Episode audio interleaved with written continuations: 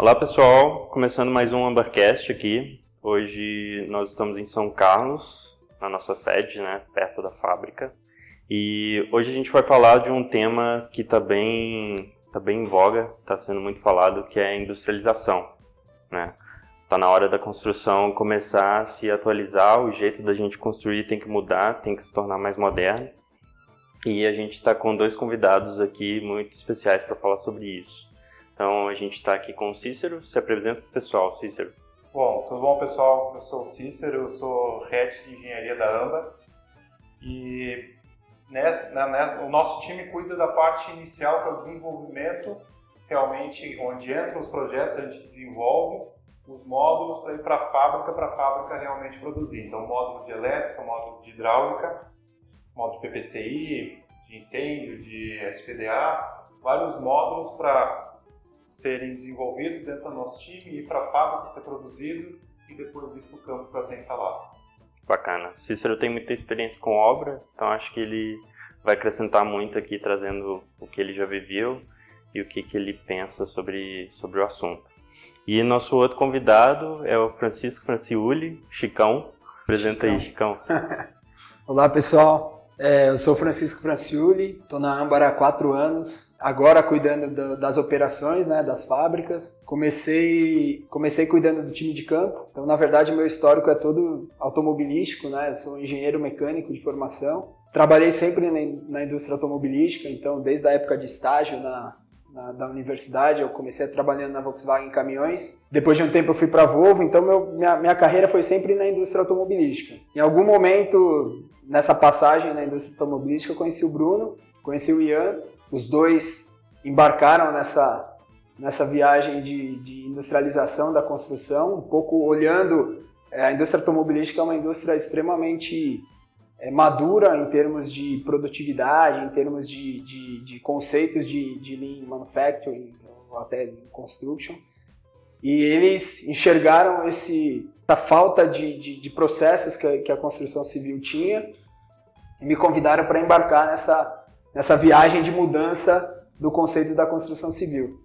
Então eu aceitei o desafio, estou aqui há quatro anos, comecei com o time de campo, com o time de Customer Success, olhando muito, conhecendo muito obra, aprendendo muito como é que, como é que as obras eram feitas e, e efetivamente tentando transformar todo esse, esse ambiente que não funcionava direito na minha cabeça. Assim. Eu estava muito acostumado com o que era a produção de um caminhão. Assim. Eu, eu ia fazer justamente essa pergunta. Assim, a gente que vem da construção desde o início está acostumada, digamos, com essa certa bagunça e esse certo, certo jeito que a gente leva à construção. E eu queria justamente provocar isso, quando tu veio de fora, porque quem está de fora faz uma reforma em casa, tá, sabe que é transtorno, é, sabe que o, tem problemas em obra, mas quando tu entra realmente nesse ambiente, qual foi o teu primeiro baque? Assim? Cara, confesso que foi um choque, assim. Você está acostumado com... Trabalhei muito com, com caminhões e ônibus, então era o conceitos de just-in-time, Kanban, FIFO, isso é, tá na veia de todo mundo que trabalha na indústria automobilística. Quando você chega numa obra e que você vê aquele universo... É, manufatura tem, total. Tem um processo ali, né? Tem Sim. um processo de manufatura dentro do canteiro. Você fala, pô, tem um mato muito alto aqui. Que você definir um processo, um mínimo processo, você consegue aumentar a produtividade de maneira assombrosa. Então, acho que eu vim exatamente com esse desafio, né? É, uma outra coisa que a gente sempre se, se perguntava. Lá na Volkswagen caminhões, é, basicamente o custo de mão de obra para a construção de um caminhão, ele é muito baixo, né? Sim. Comparado com o valor agregado que tem um caminhão, quando você, você olha o custo de mão de obra, ele é muito baixo porque você tem uma produção também muito eficiente e... Em grande muito, escala, né? Em grande escala, exatamente. E aí quando você vem para a construção civil, o custo de mão de obra para construir um prédio, por exemplo, ele ultrapassa a casa dos sessenta por cento, enfim. Sim. Então você fala, pô, é, não dá, não dá para entender que um caminhão, para construir um caminhão, geralmente o custo de mão de obra é dois mil reais, e quando você vai para um apartamento é trinta mil, é vinte mil. Então tem um mato muito alto e acho que o nosso desafio de industrialização da construção civil, de modularização, acho que é, é esse, acho que é um pouco do que a gente... tenta fazer no dia a dia aqui, agora eu na fábrica, é, tentando preparar cada vez mais é, enfim, tirando muito a mão de obra das obras, claro, trazendo aqui para a fábrica, mas num ambiente muito mais controlado e tentando mandar as coisas cada vez mais... É, eu acho interessante essa questão de números, a gente fala lá no canteiro em torno de cinquenta, sessenta por cento mão de obra, e aí quando a gente traz para dentro da fábrica, quanto é mais ou menos hoje a nossa... a nossa é, parte de mão de obra. É, a gente fala que o custo hoje para cada unidade habitacional que a gente monta aqui na fábrica gira em torno entre dez e quinze por cento. É. Nosso uhum. custo de mão de obra da fábrica é entre dez e quinze por cento. O material é... A gente acaba trazendo um pouco da realidade do que é automobilística. Assim. Custo de mão de obra ali entre dez e quinze por cento, custo é, de material é entre quarenta e cinquenta por cento. Né? Num ambiente então, é muito mais controlado, muito a gente mais pode fazer testes. Né? Exatamente.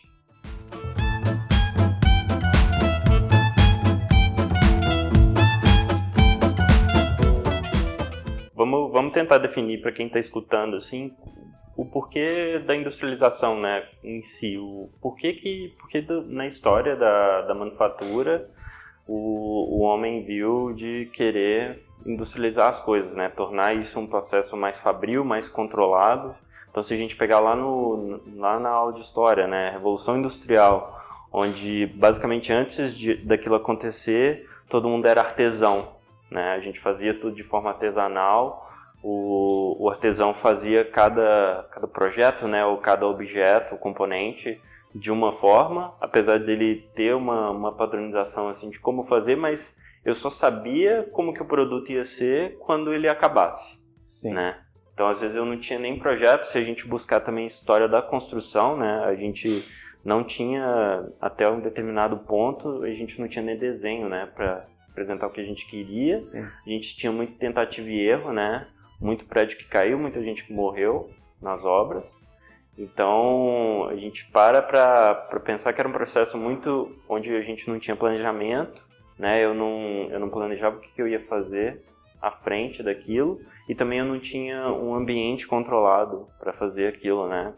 O que, que vocês podem falar um pouco sobre isso, assim, essa, o conceito de industrialização, de como que surgiu e como que vocês veem isso? Como que a gente fazia eu, um carro, por exemplo, é, antes do, do, do Fordismo? Eu, eu acho que é, era uma coisa, era tipo um tailor-made, né? Cada uhum. um fazia do jeito que achasse que deveria fazer. Uhum. E acho que a construção civil, ela, ela meio que pegou isso aqui, né? Não tinha muita padronização de unidade habitacional, não tinha muita...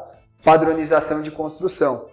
A, a, a industrialização, ela só é possível quando você tem um certo, um certo grau de padronização de construção, não só de processo, mas também de, de, de unidade habitacional. Do projeto, do produto, né? Do produto, si. do produto em si. O Ford, por exemplo, só conseguiu fazer a linha de produção quando ele padronizou, quando ele tornou aquele carro sempre a mesma cor, o mesmo carro, enfim, aí ele conseguiu trazer uma massificação para aquilo. É, tanto que ele falava, né? O cliente pode escolher a cor que ele quiser. Desde, desde que seja, seja preto. Desde que seja preto. Exatamente. Então, assim, como, como que vocês fazem, trazem essa analogia para a construção? Porque a gente pode entender que um carro, né? A gente tem várias questões que definem, por exemplo, o formato do carro.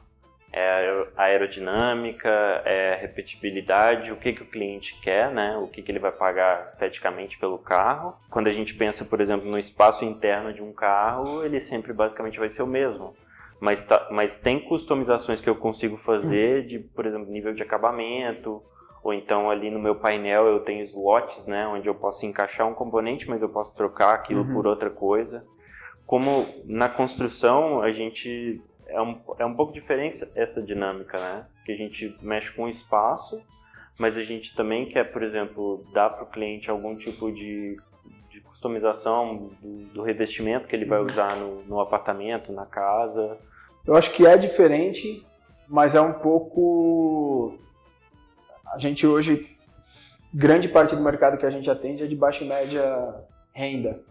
Então, quando você pega apartamentos de quarenta a cinquenta metros quadrados, a, o chassi é o mesmo, a estrutura é a mesma. Então, é um apartamento que tem, sei lá, seis pontos de iluminação, tem um interruptor no quarto com três tomadas. Então, cê, cê, quando, quando você começa a enxergar todos os projetos que a gente desenvolve, você é, começa a enxergar níveis de padronização ali.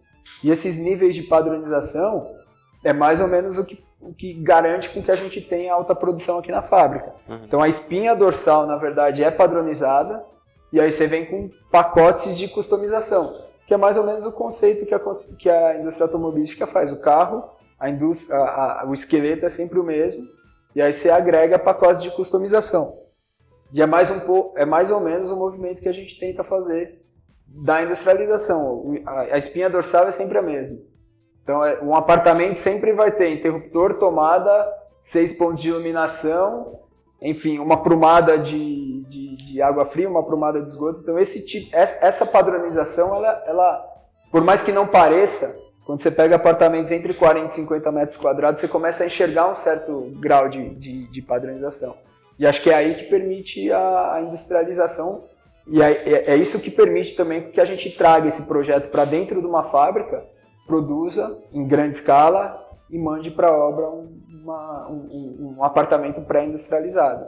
É, tem... É, é, nesse, nessa, faixa de, nessa faixa de renda, realmente tem uma padronização muito maior, né? A gente vai para a média alta, tem uma dificuldade um pouquinho maior em função de realmente cada um tem a sua... sua distribuição, mas mesmo assim continuam os mesmos interruptores, os mesmos tomadas, os eletrodutos, então a gente pode fazer mesmo assim uma, uma facilidade nessa industrialização, né? O que eu vejo como grande dificuldade em relação à automobilística é a mesma história que a gente sempre repete, a cada, cada empreendimento é uma nova fábrica num novo lugar, uma nova construção no mesmo lugar, num lugar novo. Então assim, se a gente consegue, hoje a nossa fábrica, a gente tem uma fábrica em São Carlos e tem uma fábrica em Joinville, a gente distribui para todo o Brasil. Mas a dificuldade que a gente tem para distribuir para o Acre, que é o que a gente tem, uma obra no Acre, começa a ver esses pequenos detalhes porque a automobilística ou outras indústrias têm uma grande facilidade, que ela produz aquele produto e depois ela envia o produto pronto, né? A gente produz uma parte e aí vai para lá e ainda tem que manufaturar ainda num lugar distante. E aí, então, isso é... isso é uma das dificuldades que a gente tem hoje, né? Uhum. E é interessante a gente analisar por que que a AMBA está em São Carlos, né? O Sim. Bruno conta isso no, no outro podcast, que é por conta da localização geográfica, né? Está no uhum. centro do estado, Sim. então tem uma, uma logística facilitada por conta disso. Então, quando você vai implementar uma fábrica, ao invés de, um, de uma obra, né, a obra está onde o cliente vai comprar. Sim. A fábrica está onde ela consegue ter um raio de distribuição logístico viável, né? É, eu acho que não só isso, acho que tem um posicionamento estratégico aqui. Quando a Ambar começou, é, grande parte, noventa por cento das obras que a gente atendia eram no estado de São Paulo. Então, São Carlos tem uma posição central no estado, que você consegue fazer a distribuição para todo o estado. E acho que o Cícero pode até dizer melhor que eu. Todas as cabeças, a grande parte das cabeças pensantes do time de engenharia, eles vêm da, das universidades que, que estão aqui do lado, né? É, da UFSCar, da USP. UFSCar, né? É, a nossa equipe hoje tem um, tem um centro, em São Carlos tem um centro de engenharia muito forte por causa das duas universidades. Então, boa parte da nossa equipe é daqui mesmo. Claro, são pessoas que vieram estudar aqui na região, vieram estudar em São Carlos e a gente conseguiu absorver dentro da nossa equipe, né?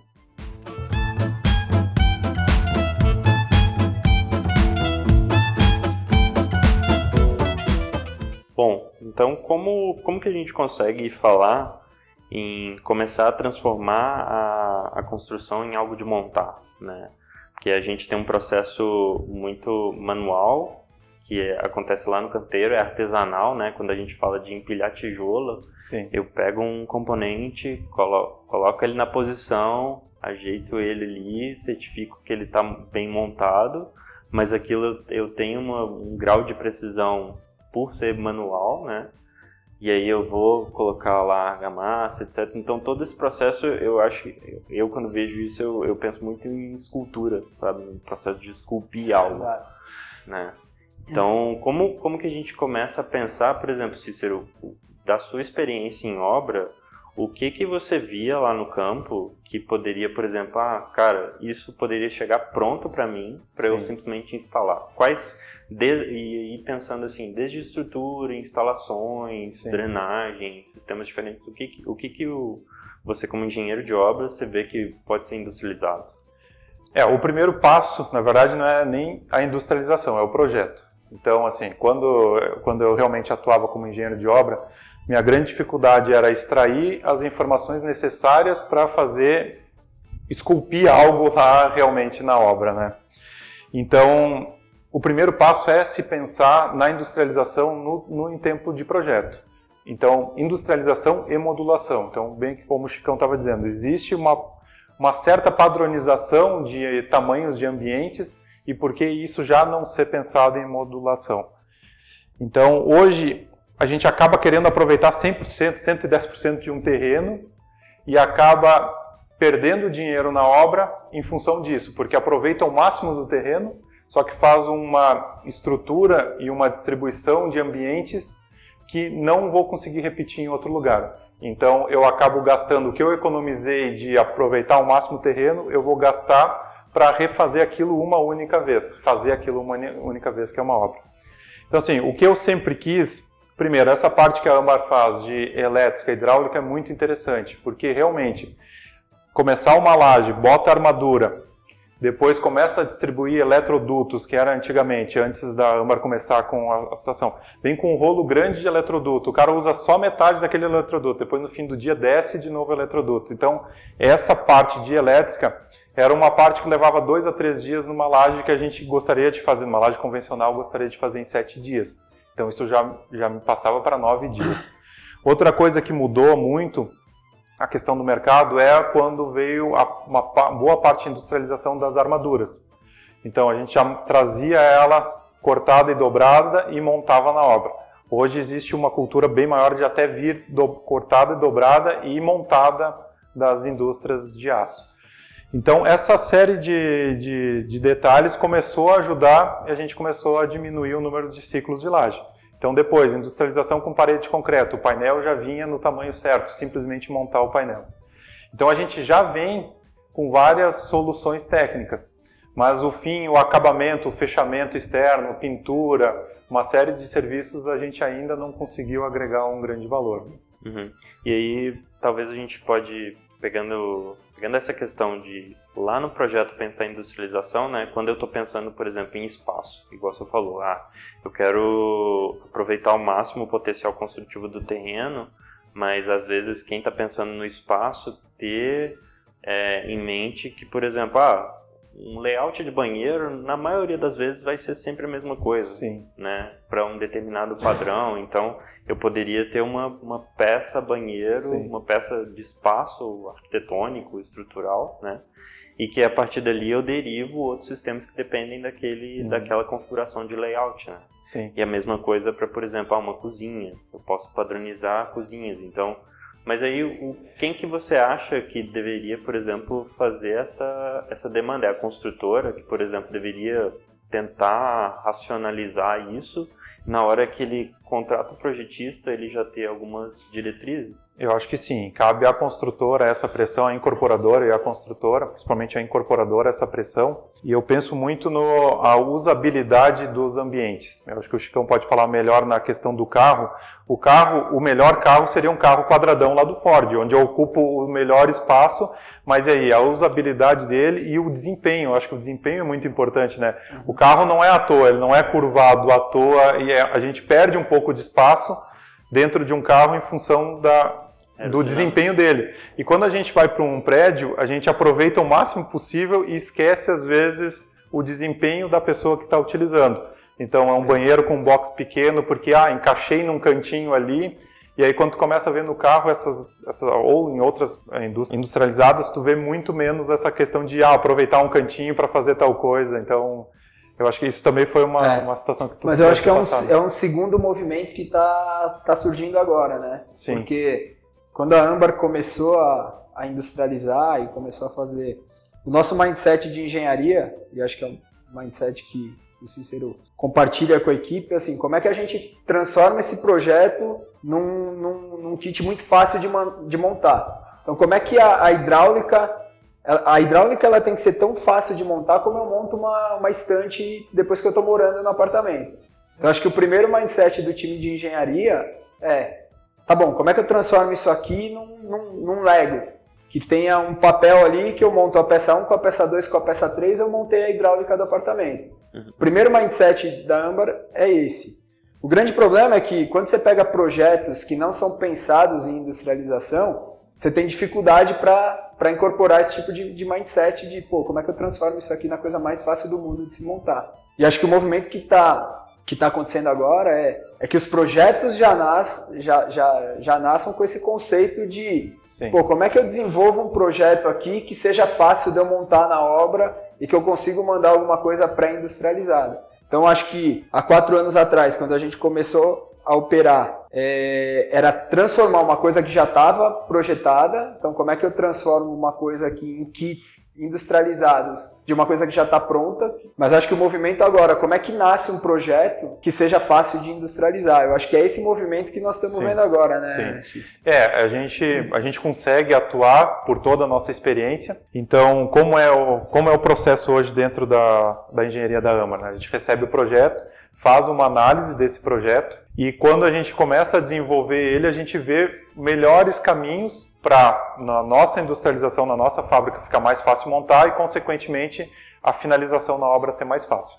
Então, a tua pergunta, quem pressiona, quem começa, é a incorporadora, mas os secundários, digamos, que é o projetista e a, a, a, alguma parte da indústria também tem esse poder de começar a questionar a construtora, que é o que a gente faz. Quando a gente recebe um projeto que a gente tem tempo, ou seja, um projeto que entra para nós com quatro, cinco meses antes de iniciar a obra, a gente tem a possibilidade de fazer um estudo, apresentar para a construtora, ela questionar o projetista e a gente conseguir fazer essa alteração de projetos. A gente tem um caso bem interessante, que era um, em um pavimento tinham oito, oito apartamentos. Esses oito apartamentos tinham três tipologias diferentes, quatro tipologias diferentes dentro do mesmo pavimento, só que todos os banheiros eram as mesmas dimensões. Então, oito apartamentos, quase todos eles diferentes, mas a tipologia do banheiro era igual. Então, a gente tinha uma dimensão lá, dois e quarenta por um e vinte, todos eles. Mesma distribuição de chuveiro, mesma distribuição do, da pia e do vaso. Só que a gente tinha quatro tipos diferentes de encaminhamento de tubulações. Porque quem fez lá e quem fez no C A D simplesmente foi traçando linhas e não se pensou realmente que alguém instalaria e alguém poderia repetir esse banheiro. Porque na cabeça do projetista vai vir um cara lá, vai medir, vai cortar e vai fazer um banheiro por banheiro. Quando entrou para nós, a gente viu que tinham quatro tipologias, quatro distribuições de banheiro e a gente propôs.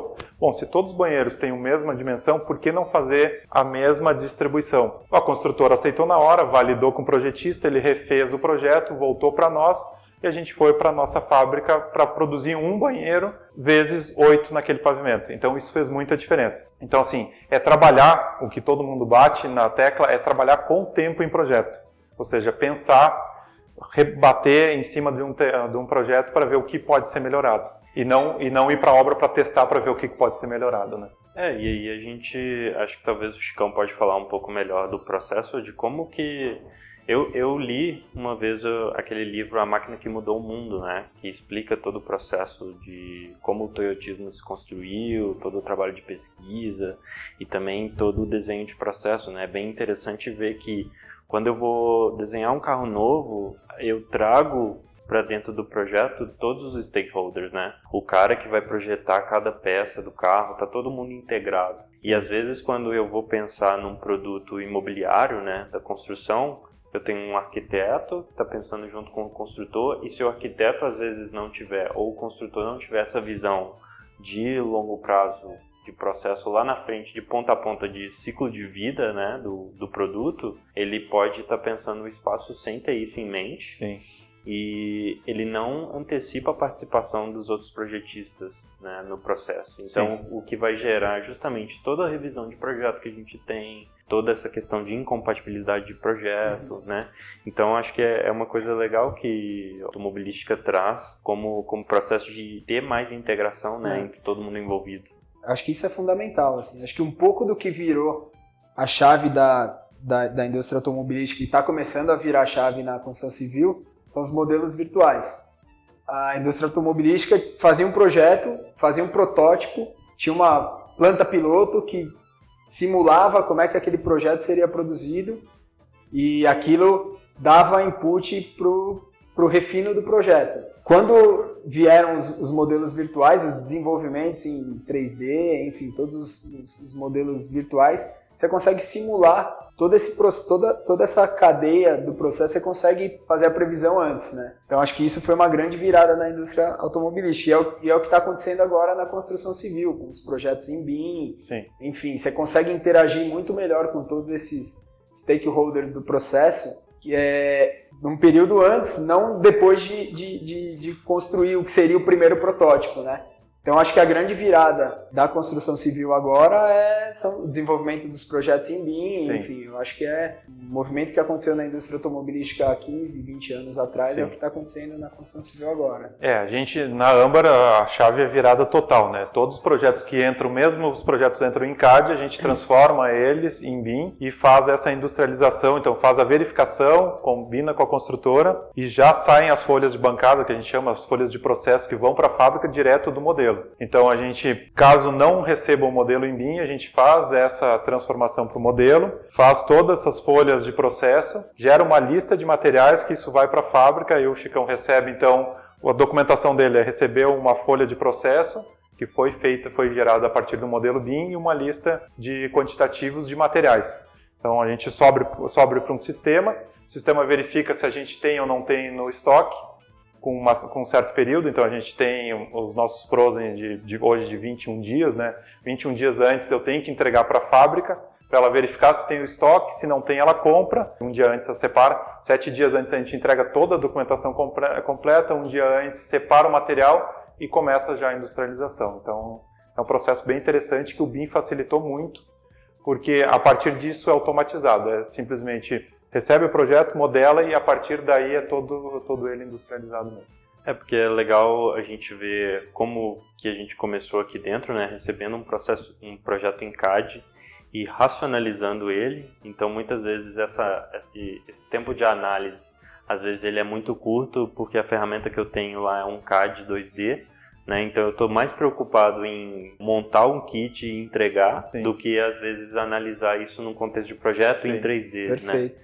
E aí, e aí fazendo a, a comparação com o automobilístico, né?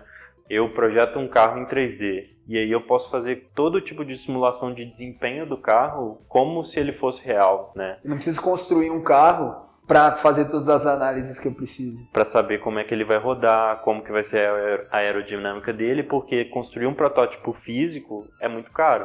Sim. E aí a gente pega para construção, o máximo que a gente chega perto é de ter uma maquete física, às vezes, no Sim. stand, né? Sim. Mas onde eu não consigo simular muita coisa, no Sim. máximo, talvez, insolação, etcétera. Mas é legal que, por exemplo, eu não vou bater, eu não vou construir um carro inteiro, bater ele para ver como é que ele se comporta. Exato. Eu tenho análise computacional hum. em cima disso. Então, acho que é outra coisa que a gente pode... Acho que o melhor conceito para B I M, né, ou... V D C, Virtual Design Construction, é o de construção virtual. Sim. É o simular a construção, não só de ver o modelo, né, crescendo, o tal do quatro D, mas eu poder fazer todas essas análises em cima dele. Então, faz muita diferença a gente ver aqui na engenharia entre eu ver a peça, né, instalada num contexto ali tridimensional da obra, isso inclusive dá, às vezes, às vezes gera dúvidas, gera questionamentos, né? Tanto interno nosso, quanto do cliente, quanto da, fa- da própria fábrica. Então é, é muito interessante ver como que o, o B I M auxilia nessa,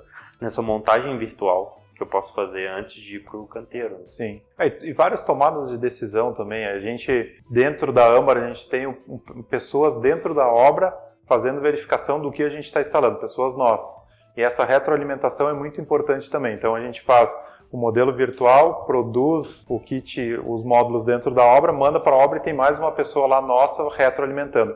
Então é um ciclo bem interessante que a gente consegue ir melhorando constantemente. Uhum. Isso faz diferença também.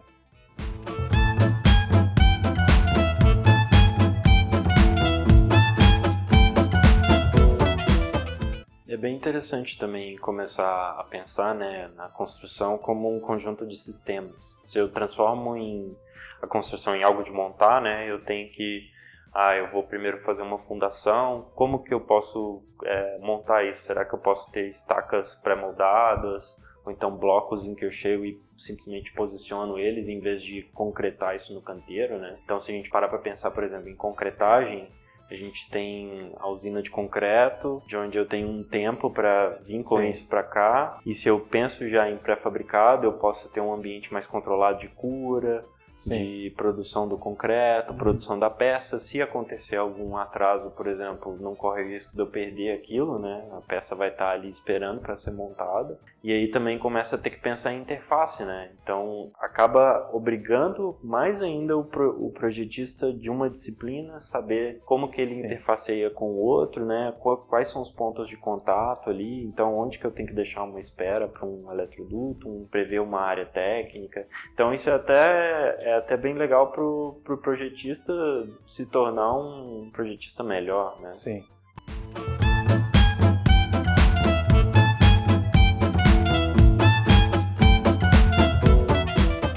Vamos lá, então, falar um pouquinho sobre benefícios. Eu acho que a gente já falou sobre várias coisas aqui, né? Mas talvez pensar um pouquinho em questão de mão de obra e essa questão de desempenho, né? Uhum. Eu estava vendo outro dia um, um vídeo que o Jorge, nosso colega, postou no LinkedIn, comparando, fazendo a analogia contrária, né? E se a gente construísse um carro da mesma forma que a gente constrói uma casa, né? Então, a gente, primeiro, a gente não ia construir ele dentro de uma fábrica. Eu ia construir ele num lugar aberto, onde eu estou sujeito à chuva, a, a, ao clima, etcétera, né? Onde, por exemplo, eu só ia saber como que o carro desempenha depois que eu tivesse acabado ele. Então, ninguém imagina de comprar um carro sem antes fazer um test drive, né? Sim. Ou de, então, alguém te falar assim, olha, esse carro gasta tantos litros por quilômetro, né? Uhum. E hoje o que a gente tem, no, quando a gente acaba a construção, é, é uma coisa bem similar, né? Vários pontos... Hoje a gente tem a norma de desempenho até, a gente tem vários testes de norma, etcétera, né? A gente estava conversando, por exemplo, a questão de patologia que a gente pode ter depois da obra, né? O que que, o que que eu posso antecipar fazendo, por exemplo, um teste de estanqueidade dentro da fábrica da minha tubulação de hidráulica? Sim. Ou então, por exemplo, quando eu penso em P E X, né? Em que eu tenho continuidade do, do, do conduto, né? De ponta a ponta, e eu tenho um ponto onde eu penso na manutenção disso. Sim. Né? Fala, fala um pouco pra gente, Chicão, dessa, desse conceito assim, de ciclo de vida, né, uhum. do produto. É, eu, eu colocaria dois principais pontos de, de destaque assim, do fato da industrialização. E aqui eu estou focando muito em elétrica e hidráulica, que é, é o que a gente faz. É, eu diria que o fato de você fazer todas as construções em ambiente controlado, enfim, você tem um padrão de qualidade que é infinitamente melhor do que você teria no, no canteiro. A nossa fábrica é uma, é uma mini fábrica, é uma mini indústria automobilística, então a gente tem, a cada, a cada transição de célula, a gente tem os cheques de qualidade, então a gente tem, para a parte hidráulica, todos os testes de estanqueidades, a gente testa cem por cento das peças, então é um salto de qualidade, o fato de você trazer industrialização para um canteiro de obra é grande, e eu acho que o outro, o outro ponto é mão de obra. Três anos atrás, a gente fez uma obra de um cliente nosso, uma obra de quatro mil unidades, uma obra gigante, com quarenta pessoas, falando toda a parte de elétrica e hidráulica, o que normalmente teriam entre setenta e oitenta pessoas. Então, a redução de mão de obra pelo fato de você estar com o produto pré-industrializado, e o que você falou bem, P E X, a gente gosta muito de quebrar paradigmas e fazer a troca do, do P V C para o P E X. Eu falo isso porque quando a gente olha o P E X hoje, você fala, pô, é um produto mais caro, é... eu não vou gastar mais no P E X agora porque eu tenho a opção do P V C. Mas quando você olha no custo total, assim, quando você fala, pô, o quanto eu vou, eu vou gastar mais no produto, mas o quanto eu vou ter de redução do custo de mão de obra, porque eu vou aplicar o P E X de maneira muito mais rápida na obra. Confiança. Confiança. Confiança. Aí entra frete, entra... rapidez na montagem, entre uma série de fatores, que é o que a gente gosta sempre de falar, assim, né? Na indústria automobilística a gente usava muito o termo T C O, que é o Total Cost of Operation. E acho que na construção civil a gente tem que olhar muito o Total Cost of Construction and Living, talvez. É, o quanto eu vou gastar para comprar aquele determinado produto, quanto eu vou ter que investir naquele determinado produto, mas o quanto isso vai me render de benefício ao longo da, do, do ciclo de vida dele. Então é, pô, às vezes o produto é mais caro, mas eu gasto menos com frete, eu tenho mais rapidez de mão de obra, eu tenho uma qualidade melhor, Então, quando você fala que pô, a construtora elétrica e hidráulica entre cinco e dez anos, a garantia da construtora para as instalações elétricas e hidráulicas. O quanto isso de custo vai me refletir, de repente se eu faço uma escolha equivo- não equivocada, mas uma escolha num produto mais barato Sim, no, no momento, momento da construção, Sim. o quanto isso pode me gerar de, produ- de, de prejuízo daqui cinco anos, né? Uhum. Então, acho que é, é, é um pouco dessa visão que a industrialização traz, e de trazer benefícios que às vezes você vai pagar mais caro no produto, o que é natural. O produto industrializado, ele é um produto com, com um valor maior do que um produto a granel. Então, mas tá bom, eu vou pagar mais aqui, mas o quanto isso vai me custar em todo o ciclo, né? Não só no momento da, da aplicação do produto, mas e, e para o morador que está lá? Como é que vai ser isso lá na frente? O quanto eu vou ter que gastar de, de pós-venda, enfim. Então, acho que é a gente, o benefício da industrialização é você começar a olhar também o total cost of construction, né? Beleza, eu vou investir mais num produto agora, que é mais caro, mas quais são os benefícios que vão me trazer? Eu acho que basicamente o que vem muito rapidamente na cabeça quando você fala em industrialização é qualidade, Sim. rapidez, rapidez, qualidade e rapidez. Acho que são é. os dois principais... É... E, e para quem quem está na obra, a redução de mão de obra, a redução do número de empreiteiros, de pessoas, isso faz muita diferença. Esse gerenciamento dia a dia. Pô, eu preciso concretar uma laje de parede de concreto, preciso fazer um ciclo de meia laje a cada um dia. Pô, mas dois caras faltaram. Daí o que, que eu faço? Se isso começa a vir muito mais industrializado, a gente tem um controle muito maior. Ou seja, eu olho lá para baixo no meu canteiro e vejo que tem as peças da próxima laje já lá.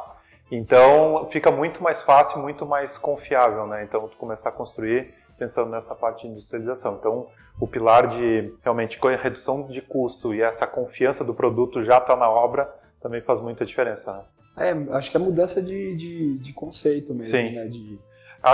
Eu até queria voltar um, um pouco ali na questão dos testes que a gente tem, os nossos, a cada, a cada trecho a gente tem os nossos testes, e principalmente hidráulica e, e esgoto. A questão da confiança realmente dos testes que a gente faz aqui. Numa obra, tem que instalar todo ele para depois testar. A gente consegue testar ele parcial aqui.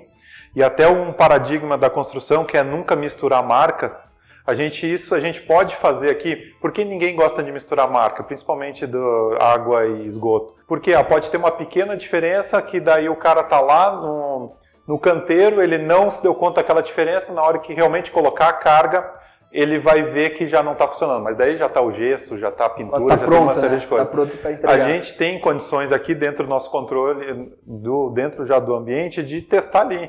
Pô, testou, a gente viu que encaixou marcas diferentes, existe uma normativa para instalar para tubulações, ou seja, a gente tem que confiar que a indústria, uma indústria diferente do outro, está seguindo a norma, e não só confiar por confiar, é testar e mostrar que realmente a gente tem essa... É, esse esse é, essa, esse essa é um certeza, ponto interessante. Né? É. A gente não mistura na produção. Sim, porque o cliente não quer, né? Mas por causa de paradigma do paradigma. que propriamente de não poder. Não de tecnicamente não né? poder. É. Uhum. A gente, mas porque vai chegar na obra, o cara vai falar, não, sim, isso aqui não... Sim, não mas pode. Ele tem a cabeça de, do, é, da obra lá de ser instalado no, no local. Sim, e quando a gente está falando né, de tempo de garantia da construtora, hoje a gente tem cinco a dez anos, mas agora com a norma de desempenho você expande isso para cinquenta, sim, setenta sim. anos aí. Então é um passivo que você passa a... Isso pesa mais, né? Sim, Esse sim. total cost of, of construction, living, né? Sim. Trazer... Porque, poxa, eu, eu sou vacinado em ter que fazer reforma de, de banheiro em apartamento, né? Os, os últimos três apartamentos que eu aluguei, eu sempre tive problema com isso. Sim. E aí eu fico pensando nisso, né? Será que isso foi uma decisão lá de trás? Ou então também controle de processo, né? Como que, ah, não sei quem executou aquilo ali, qual que é a qualidade do... do Sim. serviço que foi feito, então deixa, leva a gente a pensar nesse... Deixa eu até fazer um gancho nessa, é bem interessante porque com, com os nossos módulos de elétrica e hidráulica, o, a pessoa criativa da obra não tem muito como ser criativa, Então, nossa tubulação já vai do tamanho certo, a fiação já vai do tamanho certo, e ele não tem como fazer a famosa gambiarra, ou, ah, vou passar por esse lado porque vai ficar curto alguma coisa na situação. Então, isso garante também a questão da manutenção e a confiança da construtora que foi instalado naquele ponto, porque não depende de alguém cortar o eletroduto, ah, vou cortar trinta centímetros maior porque o cara tem um cara parado ali no meio do caminho e eu vou ter que desviar desse cara ou desviar de algum equipamento que está ali. Então isso é, começa a ser interessante também se pensar, e aí é o pensar na, mais a longo prazo, né? Então uhum. a gente industrializou e a pessoa que vai instalar não tem muita opção, ela tem que fazer aquilo que a gente enviou para a obra. Sim, e eu acho bem interessante também o lado, o lado da mão de obra de capacitação, né? A gente também tem, um, tem uma questão muito ovo e a galinha, que é assim, ah, às vezes eu não vou escolher um sistema industrializado porque num determinado ponto do contexto da economia, É, a mão de obra para instalar aquilo é, é mais cara, né? Então, uhum. quando a gente fala, por exemplo, ah, drywall, né? Drywall é uma mão de obra até, até Sim. sei lá, cinco anos, Sim. dez anos atrás, era uma mão de obra muito cara. Sim. Né? Então, quanto mais a gente começar a adotar isso, você tem mais, mais mão de obra que pode atender aquele sistema, que é um sistema melhor, né, que as pessoas querem adotar isso, mas às vezes tem uma viabilidade financeira, né? Sim. Tem uma questão que o, o Luiz Henrique Ceotto ele, ele, ele bate muito nessa tecla, que é a questão da tributação. Uhum. Né? A gente tem uma tributação alta, pesada ainda para industrializar, então Sim. o benefício, né, o incentivo que a gente tem por parte da, da legislação tributária ainda não, não favorece isso, apesar de todos esses benefícios, né? Então, assim, talvez quando a gente bota na, na ponta do lápis, ah, agora eu vou gastar mais, mas depois eu não vou ter aquele monte de chamado de manutenção da, durante o tempo de garantia, etcétera, esses passivos que eu ganho. E, e ainda porque a gente tem uma, uma tributação que ainda é pesada. Sim, sim. Eu acho interessante, o Chicão pode falar melhor, só vou levantar a bola, a questão da, da mão de obra em presídios, né, Chicão? A gente está uhum. tá começando a ver, isso é um lado social que a gente está querendo fazer, mas é um lado também de mostrar que pode incluir novas pessoas que estão num ambiente confinado, que elas podem, podem contribuir com essa nossa parte da industrialização. Até seria é. interessante tu contar como é que foi a experiência, né? É, a gente costuma dizer que É, vou, vou puxar um pouco a parte elétrica. A parte elétrica ela tem que ser como instalar uma, uma prateleira aqui, tem que ser muito fácil. E, a, e o que a gente costuma dizer é que a nossa solução elétrica, você não precisa de um eletricista. Qualquer pessoa que consiga identificar a cor, é, ou que não seja cor, consiga identificar etiquetas com numeração, e que, porque é ligar um com um, dois com dois, três com três. Então você não precisa ter um eletricista, né?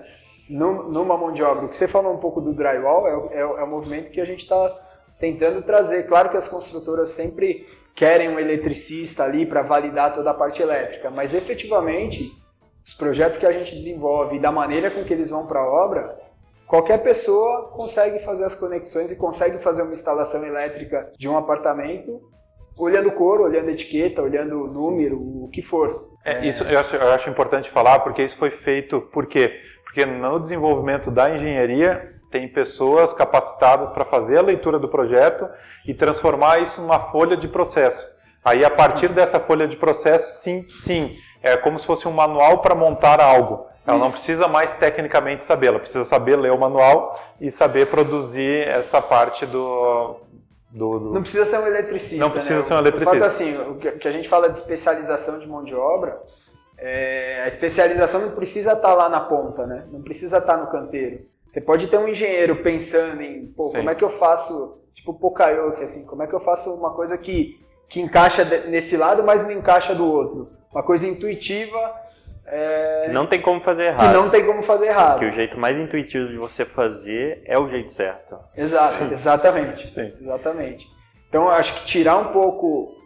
E aí, voltando ao, ao, ao tema industrialização, acho que tirar um pouco da especialização lá na ponta, é, e que você consiga também reduzir número de pessoas e reduzir grau de especialização, também acho que é um movimento é, interessante da, da industrialização. Acho que é, uma, é, um, é um benefício grande para as construtoras. Estamos com um projeto recente agora na Ambar de, de socialização de, de pessoas que estão cumprindo pena num, num presídio aqui da região.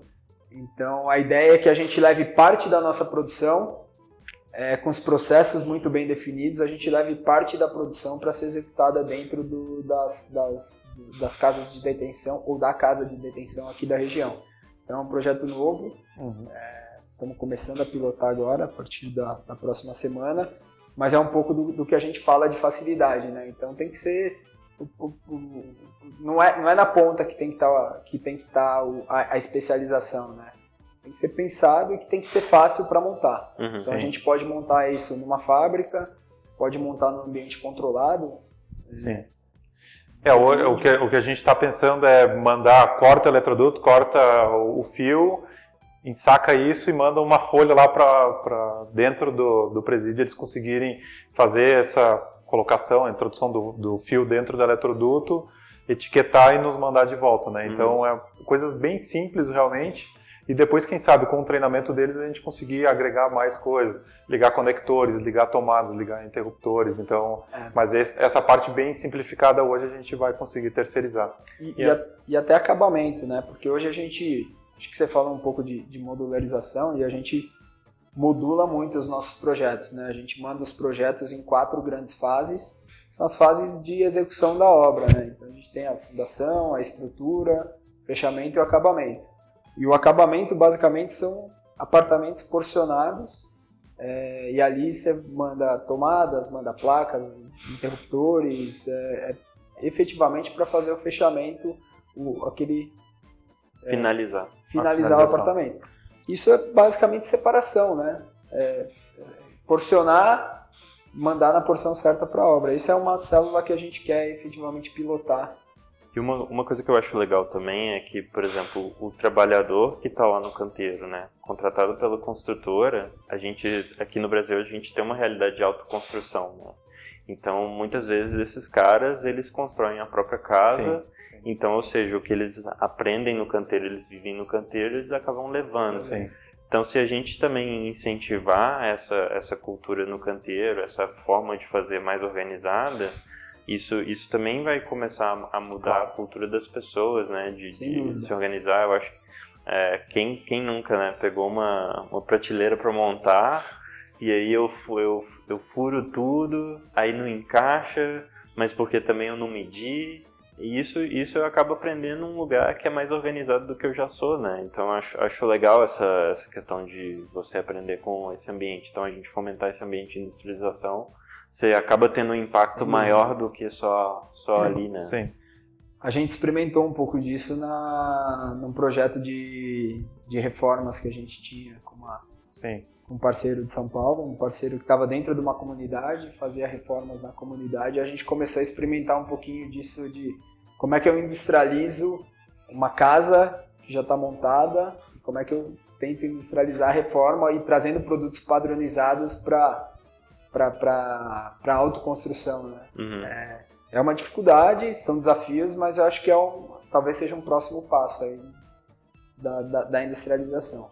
Legal. Tá, a gente falou bastante sobre o que é industrializar, como que a gente transforma, né? Como é que a gente muda essa maneira de pensar. Acho bem legal, o Chicão falou de total cost of construction, né? Custo total, pensando lá em operação. Então, a gente está falando em B I M, está falando em operação manutenção, né? Isso é bem interessante de tocar. Todos os benefícios, né? Redução de mão de obra, qualidade, controle de desempenho, é, redução de custo de longo prazo.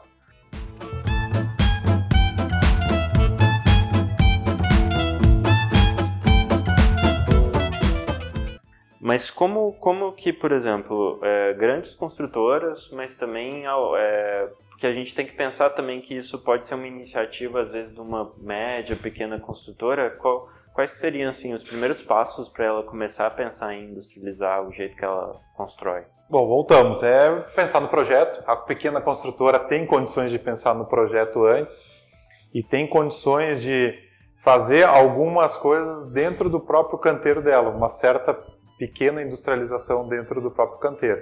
Então, que seja uma central de formas, ao invés da, dela ir para uh, ir serrando, já sair pensando, ver o tamanho e comprimento de formas e fazer isso com o próprio empreiteiro dela.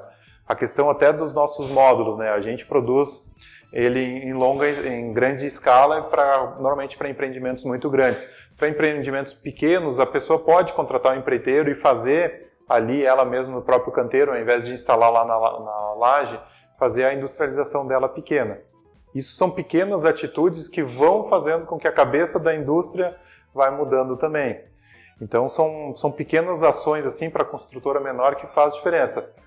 Óbvio que para ela é, pegar uma, uma fachada já industrializada ou outros serviços, isso aí começa a elevar o custo e às vezes para um pequeno empreendimento não funciona. Mas esses pequenos atos sim podem, podem funcionar. Ela acha que comprar da indústria de, de aço, comprar cortado e dobrado e montado é caro, mas quem sabe começa a comprar cortado já e dobrado. E aí monta numa centralzinha pequena a, a parte dela da, da armadura. Então tem essas pequenas, pequenas ações, mas isso tem que ser pensado antes também. Então é lá na etapa do projeto, é com, com os parceiros dela de instalações, parceiro de, de fornecimento de material. Então tem sério, uma série de coisas que fazem diferença, né? Talvez você pode falar um pouquinho da experiência assim, com novos clientes, Chicão. Como é que, como é que você percebe que eles veem o nosso produto, por exemplo, mas que poderia ser outro, outra área? Uhum. Como é que eles recebem isso, né? Como que eles eu, começam? Eu acho que, pegando um pouco do, do gancho do Cícero, eu acho que é a mudança, a, a industrialização é uma, é uma mudança de, de, de pensamento mesmo. E basta querer. A gente tem a, a, costuma ter a visão de que, de que a gente consegue industrializar o que é, o que é muito grande. Assim. Ah, eu só consigo industrializar se eu tiver uma obra de quatrocentas unidades habitacionais. Não, isso não existe. Acho que qualquer construtora, qualquer construtor pode ter a visão da industrialização e tem que começar. Tem que quebrar essa... essa é, tem que sair da inércia e quebrar mesmo esse paradigma de que a industrialização pode ser devagar, né? Eu se falou, pô, começa com uma, começa com a elétrica primeiro, começa com a hidráulica. Eu acho que é um pouco do, do movimento que a gente vê nos nossos clientes, assim. Às vezes o cara é, tem, tem um pouco de receio de, pô, não vou, não vou industrializar tudo, não vou industrializar elétrica e hidráulica. Então começa com a elétrica, a gente vai mostrando os benefícios, vai fazendo o onboard da, da Ambar, vai, o cliente Validando. vai tendo uma, uma, uma aderência A, a nossa, ao nosso serviço, à nossa atividade, e depois ele aumenta e vai aumentando cada vez mais. Começa com elétrica, depois hidráulica, depois S P D A, enfim, daqui a pouco parede. Então acho que é um pouquinho disso, né? Acho que a, a principal mudança é começa a industrializar, entende os benefícios e não precisa industrializar cem por cento da obra nesse começo, né? Tá com receio, vamos passo a passo, vamos aumentando, é, aumentando os, os, os níveis de, de industrialização. E acho que é um pouco disso que a gente vê, assim, às vezes, uhum. quando a gente oferece a solução, quando a gente começa a industrializar, a gente começa talvez só numa parte pequena e vai aumentando ao longo do tempo, ao longo que a gente vai enxergando, que o cliente vai entendendo os benefícios da industrialização. Então acho que é um pouco disso, assim, acho que é, a industrialização, ela é, basta querer Sim. e começar. Sim. É, e começar a fazer um esforço mental, né, de querer pensar nisso. Igual a gente, na parte de B I M, né, V D C que a gente faz aqui, a gente, nosso trabalho é muito de oferecer um serviço, às vezes, de compatibilização para a construtora ver o benefício disso, né, de um modelo sim, três D. Sim. E isso vai motivar, talvez, ela a entrar em contato com os projetistas. A gente tem casos, muitos casos aqui, onde a gente recebe um projeto em dois D, mas quando a gente vai conversar com o projetista, olha, a gente está vendo que o seu projeto está tá muito bem feito, etcétera. Parece que você está fazendo também em B I M, né? Será que a gente pode receber esse modelo? Até alguns projetos que estão entrando para a parte de industrialização, né, de, de hardware aqui dentro, que já tem, às vezes, um modelo três D de arquitetura, né? Isso facilita também para a gente, porque a gente já está interagindo de alguma forma, podendo interagir com o projetista. Isso é bem, isso é bem interessante, né? De começar, talvez, pensar, por exemplo, na parte de projeto, como que eu introduzo o B I M, né? Que é o assunto que a gente, talvez, começou o podcast falando, para, para as coisas pequenas, compatibiliza trechos onde costuma dar mais problema na obra, né? Onde aquilo vai te gerar um custo maior e aí o retorno sobre aquele investimento também vai ser, vai ser bem pago.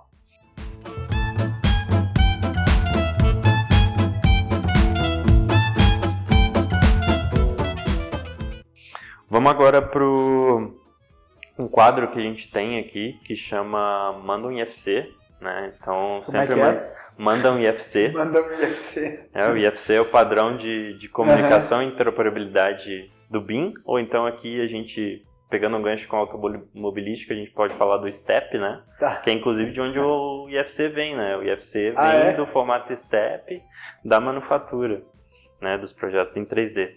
Então a ideia do Manda um I F C é dar uma dica, né? Alguma indicação é, para o pessoal que está escutando. Então eu vou começar, eu vou indicar o podcast ConstruCast, né? Eu, eu e o Cícero a gente tem escutado bastante. Sim.